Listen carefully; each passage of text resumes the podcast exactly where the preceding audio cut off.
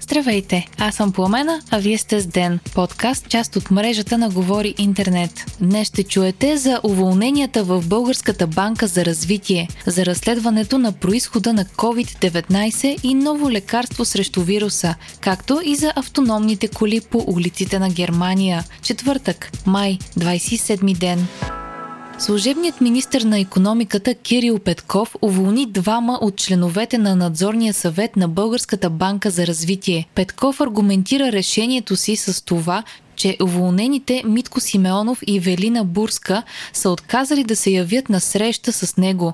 Единствено председателят на надзорния съвет Стамен Янев, който е в съвета от миналата година, е приел поканата за разговор на министъра. Надзорният съвет на банката също така отказа да предостави подробна информация за раздадените от банката кредити. На срещата днес Тамен Янев е съобщил за лоша комуникация между управителния и надзорния съвет, скриване на информация, както и че не са поступили доклади от одитния комитет както и че вътрешният одит на банката не е работил. Не стана ясно и че е внесена промяна в устава на Българската банка за развитие и вече максималният размер на кредитите, които тя ще може да отпуска е 5 милиона лева. Припомняме, че по-рано този месец Кирил Петков обяви, че близо милиард лева са били отпуснати на 8 компании, 4 от които може да са свързани с Делян Пеевски.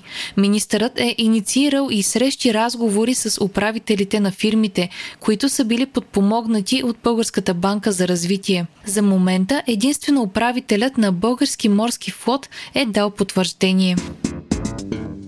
Разкрития имаше и от служебният министр на енергетиката Андрей Живков. На пресконференция днес той съобщи, че дружествата в сектор енергетика имат дългове за 2,5 милиарда лева. Живков допълни, че обслужването на тези задължения струва на държавата 100 милиона евро годишно. Дружествата са обединени в български енергиен холдинг, а най-задлъжнялото от тях е Националната електрическа компания с дълг от над 2 милиарда милиарда лева.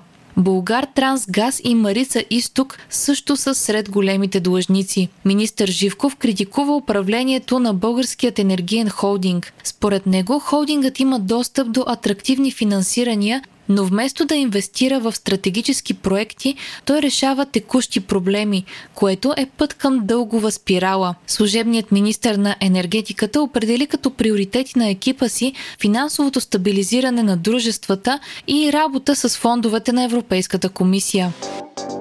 Президентът на САЩ Джо Байден е наредил на разузнаването да увеличат усилията си в разследването на происхода на COVID-19, съобщава BBC. Заповедта е включвала и разследване на теорията, че вирусът е дошъл от лаборатория в Китай. Байден казал, че разузнаването на САЩ е разделено на два лагера. Единият смята, че COVID-19 е произлязал от лабораторен инцидент, а според другите от контакт между човек и заразено животно. Байден е дал 90 дни срок за новото разследване. Съмненията идват след ново разкритие на Wall Street Journal, че още през ноември 2019 трима служители на Института по вирусология в Ухан са били тежко болни с симптоми на COVID-19. Още миналата година президентът на САЩ Доналд Тръмп и външният министр Майк Помпео твърдяха, че имат информация, че вирусът е бил изпуснат от лаборатория в Ухан. Китай категорично отхвърлят всякакви подобни обвинения.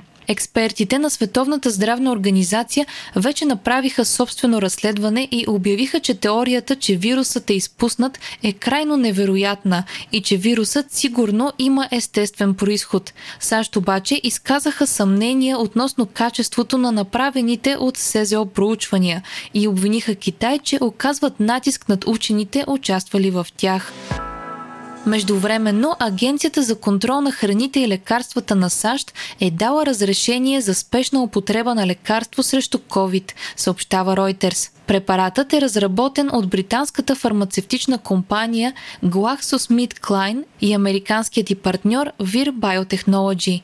Медикаментът ще се използва за терапия на леки и средни случаи на лица над 12 години, които са поне 40 кг. Лекарството няма да се прилага в случаите, когато пациентите имат нужда от изкуствено дишане. Предварителните данни от изследванията на препарата показват, че той намалява вероятността за хоспитализация или смърт с 85%. Европейската агенция също провежда ускорен преглед на продукта и ако той е успешен, ще може да разреши пускането му на пазара. Друга интересна COVID новина от днес е, че ново проучване, публикувано в списание Nature, показва, че хората, преболедували COVID, имат антитела година след прекарана инфекция. Учените са открили, че дори при леките случаи на вируса, хората са образували антитела, които ги предпазват от повторна инфекция дори година по-късно. Според изследователите има голяма вероятност тази защита да продължава до края на живота на хората.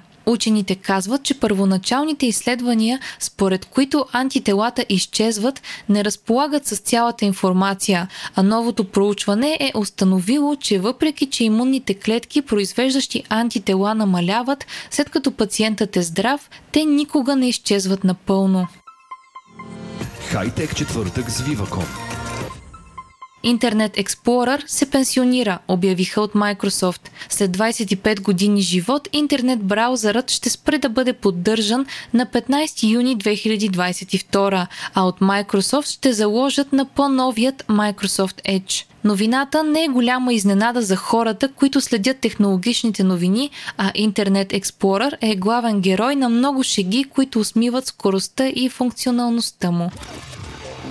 Има все повече доказателства, че Netflix иска да влезе на пазара на игрите, пише The Verge. В края на миналата седмица се появиха сведения, че компанията иска да наеме човек, който да ръководи и надзирава новите им начинания в сферата на игрите, както и че Netflix обмислят пакет от игри, подобен на Apple Arcade. Според настоящата непотвърдена още информация, пакетът с игри може да бъде достъпен на клиентите на Netflix през 2022.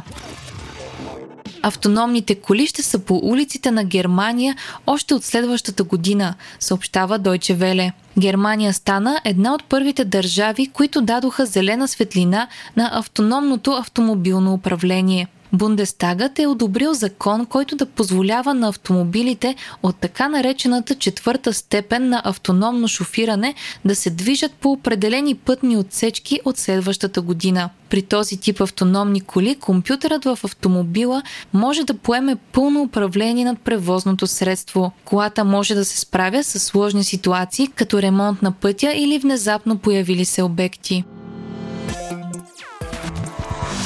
Още от деня. Полети от Западна Европа до Русия бяха анулирани, след като Русия не успя да одобри за обикалящ Беларус маршрут.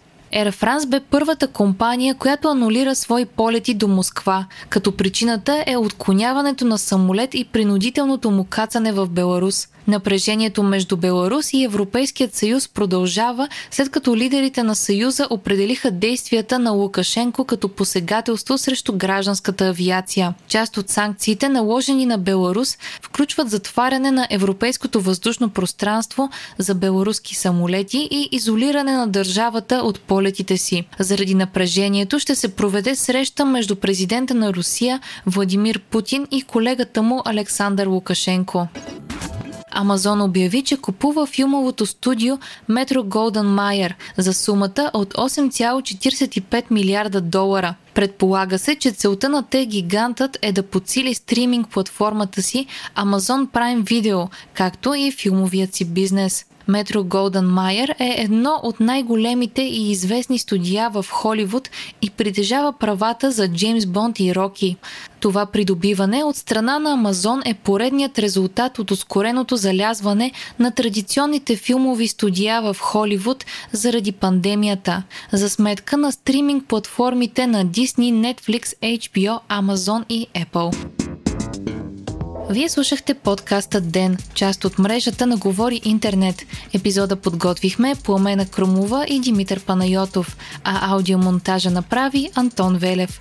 Ден е независима медия, която разчита на вас, слушателите си. Можете да ни подкрепите, като станете наш патрон в patreon.com, говори интернет и изберете опцията Денник. За 5 долара на месец ни помагате да станем по-добри и получавате достъп до нас и до цялата общност на говори интернет в Дискорд. Не изпускайте епизод на ден, абонирайте се в Spotify, Apple iTunes или някое от другите подкаст приложения, които използвате.